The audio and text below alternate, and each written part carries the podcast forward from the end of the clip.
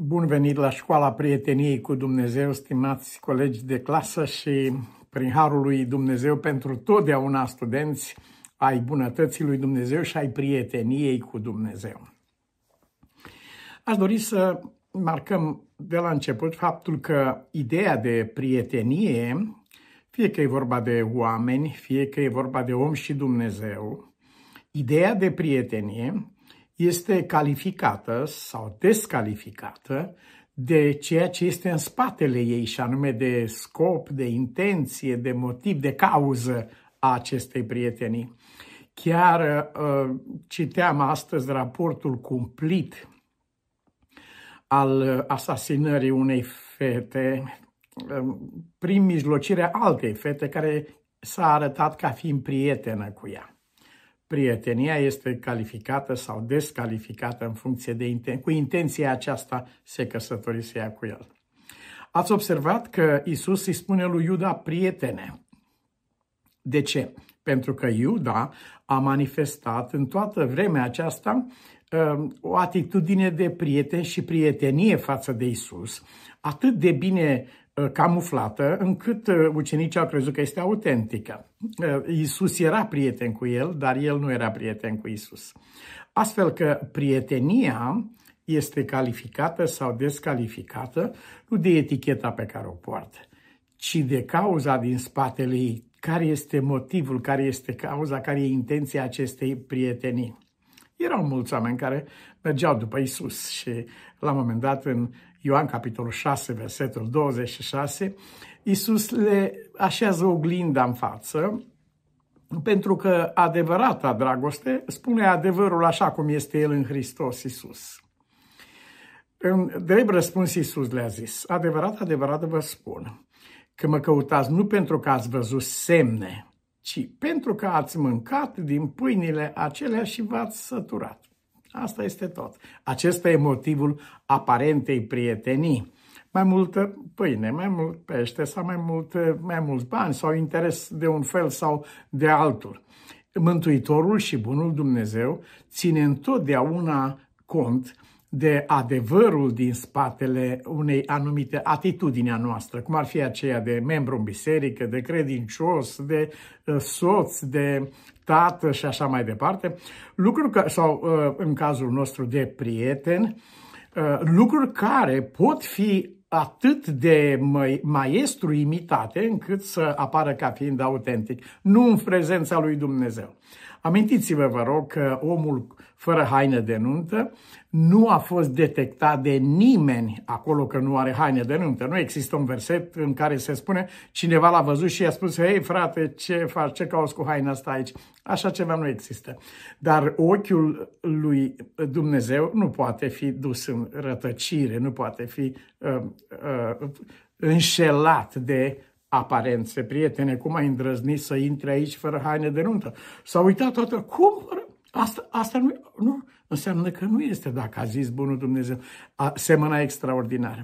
Ceea ce califică sau descalifică un anume lucru sau atitudine și prietenia cu Dumnezeu în cazul nostru este cauza ei. Ce stă în spatele prieteniei tale cu Dumnezeu? Trebuie să uh, urmărim lucrul acesta în viața noastră de fiecare zi, acolo unde uh, apărem ca fiind prieteni ai cuiva. Este sufletul nostru curat în privința aceasta, este liber de orice fel de agendă, de intenții, de planuri. Cumva folosim prietenia pentru a uh, stabili sau pentru a realiza anumite lucruri. Ea nu mai este prietenie în cazul acesta, este una din cele mai scârboase forme de fățărnicie în care un om se folosește de așa ceva, cu o sărutare, vezi tu, pe fiul omului, adică putea să-l vândă arătându-l, el este și atâta tot, dar a ales această uh, culme, acest abis al fățărniciei pentru a indica cine, care este Isus, pe cel pe care îl voi săruta eu, acela este, așa a indicat uh, Iuda. Dar Mântuitorul nu a putut fi înșelat niciodată de faptul că veneau oamenii aceștia după el și să gândească, vai ce de lume la adunare, ce de ucenici, la ce de lume la evangelizare sau... Nu. Uh, Dumnezeu se va uita întotdeauna nu dacă ești acolo, ci de ce ești acolo. de ce vine acest loc, ce se, care este adevăratul motiv. Acest, acest lucru era prorocit în cartea profetului Isaia, spunând, arătând sau subliniind pericolul cumplit al unui fel de viață, al vieții acesteia care apare de într-un fel, dar este cu totul altceva. Domnul zice, Isaia 29, 13, Domnul zice, când se apropie de mine, poporul acesta, ne apropiem de Dumnezeu, deci suntem credincioși, credem în Dumnezeu, urmăm pe Dumnezeu, toată lumea, îi vorbeau de bine, toată lumea. Când se apropie de mine, poporul acesta mă cinstește cu gura și cu buzele postesc să fie văzuți de oameni în dreapta, în stânga, își sluțesc fețele ca să arate ce adâncă preocupare au. Ei sunt atât de întunecați, de împietriți în tot timpul, siniștri chiar, ca să arate gravitatea pe care o trăiesc ei și o simt ei în, în lucrarea lui Dumnezeu. Când se apropie de mine, poporul ăsta se apropie cu masca cu aparența, mă cinstește cu gura și cu buzele. Cuvinte spuse ca să audă cineva și să creadă, vai ce om credincios și să aibă încredere în el. Chiar am văzut în Mexic, era un magazin de uh, vânzare a uh, făine de porumb și niște uh, chipsuri din acestea și scria acolo numele magazinului și după aceea scria Psalmul 23 la altul scria Ioan 3 cu 16.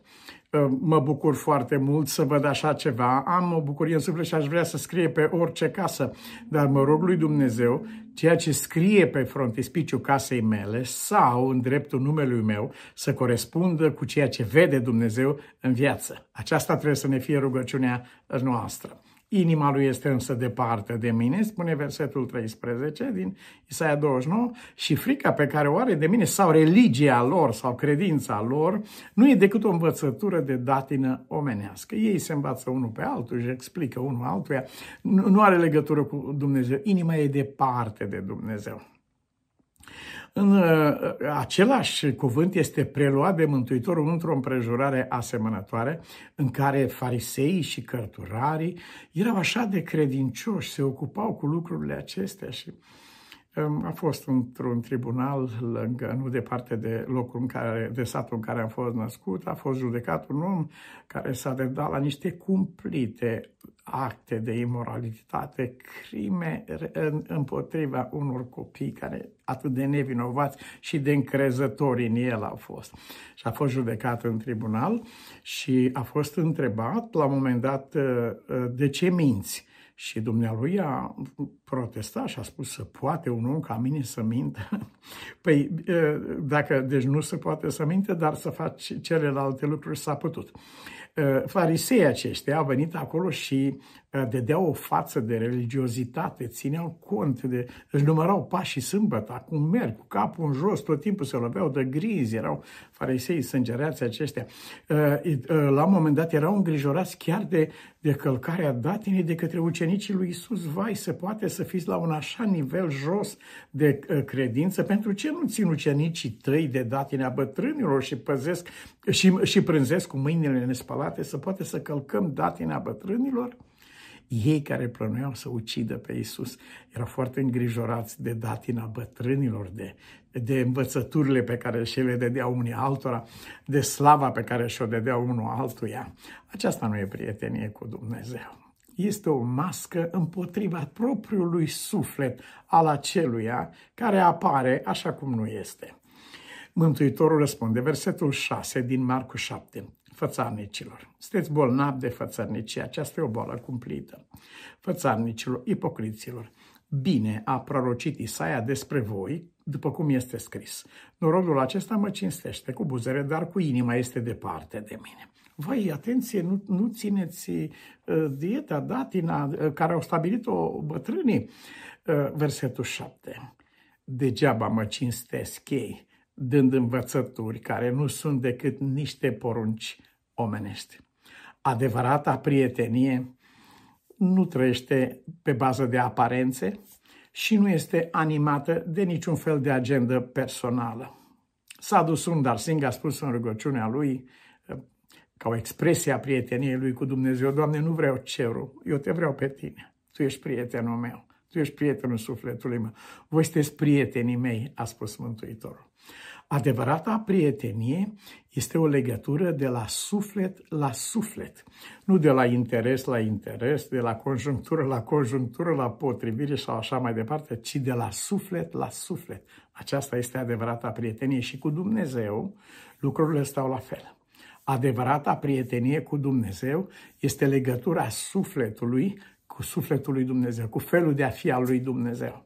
Iona nu era prieten cu Dumnezeu, că nu-i plăceau căile lui Dumnezeu, nu-mi place de felul cum, cum știu ce fel ești, eu nu văd de bine așa ceva, el nu era prieten. El slujea, era proroc, predicator, slujea, dar nu-i plăcea, nu iubea pe Dumnezeu. În 1 Samuel, vers, capitolul 20, versetul 14, avem o descriere a adevăratei prietenii.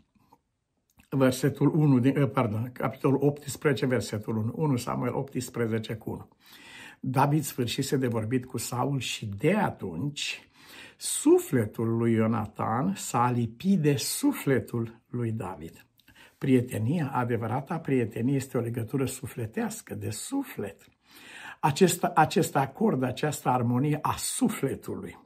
Nu interese murdare sau meschine sau ascunse, mascate sub forma de ținea punga, vai, ă, era bun pentru hrana săracilor, vai, ce grijă poartă de săraci, apărea în felul acesta. Este un administrator așa de grijuliu.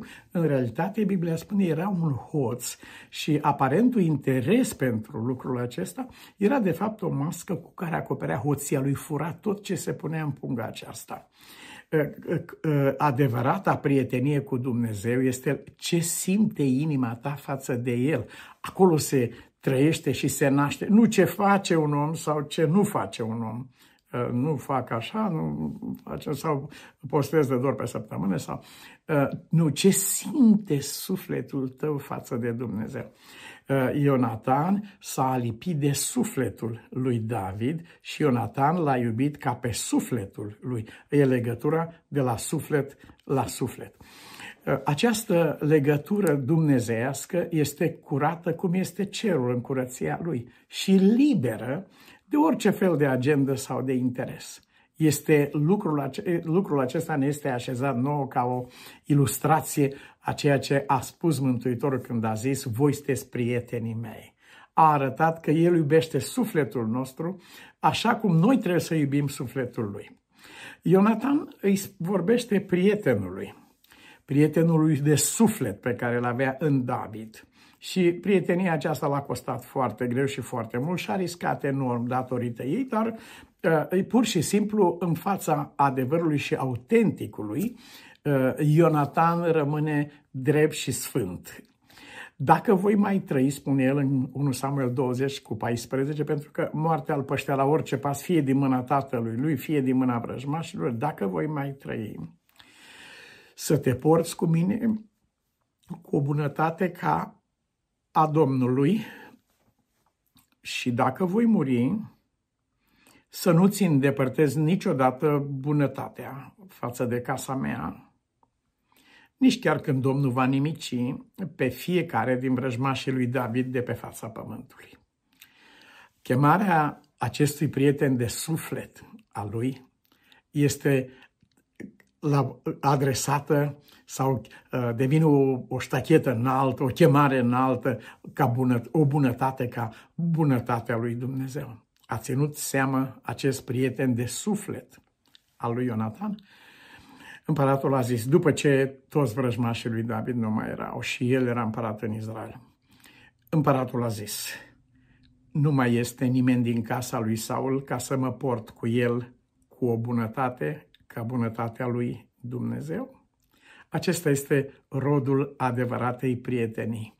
Dacă Dumnezeu este prietenul tău și dacă tu ești prietenul lui Dumnezeu, dacă noi suntem prietenii lui așa cum El este prietenul nostru, atunci viața noastră va fi marcată de o bunătate ca bunătatea lui Dumnezeu.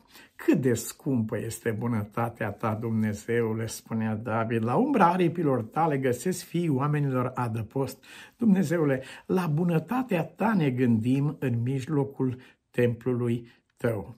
Aceasta este adevărata prietenie cu Dumnezeu. Îți mulțumim mult, Doamne, pentru această înaltă, înaltă chemare. Umple viața și ființa noastră cu o bunătate ca bunătatea lui Dumnezeu față de noi și ajută-ne să ne simțim datori, ca așa cum noi ne-am bucurat de bunătatea ta, cel de lângă noi să se bucure de bunătatea noastră. Și atunci când el va vedea lucrul acesta, să înțeleagă ceva despre bunătatea lui Dumnezeu și noi înșine să putem vedea bunătatea lui Dumnezeu în cel care se poartă cu bunătate cu noi. Ne închinăm ție, Doamne, și fă ca bunătatea lui Dumnezeu să nu ne părăsească niciodată. Fă ca darul și harul tău pe care, de care, la care ne-ai făcut părtași, Doamne, să se manifeste în viața noastră ca un monument, ca o piatră de aducere aminte despre bunătatea și îndurarea ta pe pământ. Fii binecuvântat în veci. Amin.